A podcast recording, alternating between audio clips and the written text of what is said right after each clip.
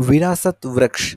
विरासत वृक्ष महाराष्ट्र मंत्रिमंडल ने शहरी क्षेत्रों में 50 वर्ष से अधिक पुराने वृक्षों को विरासत वृक्ष की संज्ञा देकर उनकी रक्षा और संरक्षण के लिए एक कार्य योजना पारित की है। एक वृक्ष को विरासत वृक्ष के रूप में मानने के लिए कुछ महत्वपूर्ण मानदंड ये हैं, जैसे कि माप, आकार, दुर्लभता, सौंदर्य, मूल्य, ऐतिहासिक व्यक्ति, स्थान या तक कि मिथकों के साथ संबंध। इसके लिए एक निश्चित प्रजाति के लिए किसी क्षेत्र के मूल प्रजाति होने की आवश्यकता नहीं है। विरासत वृक्षों की सुरक्षा और संरक्षण के लिए प्राधिकरण का गठन भी किया जाएगा।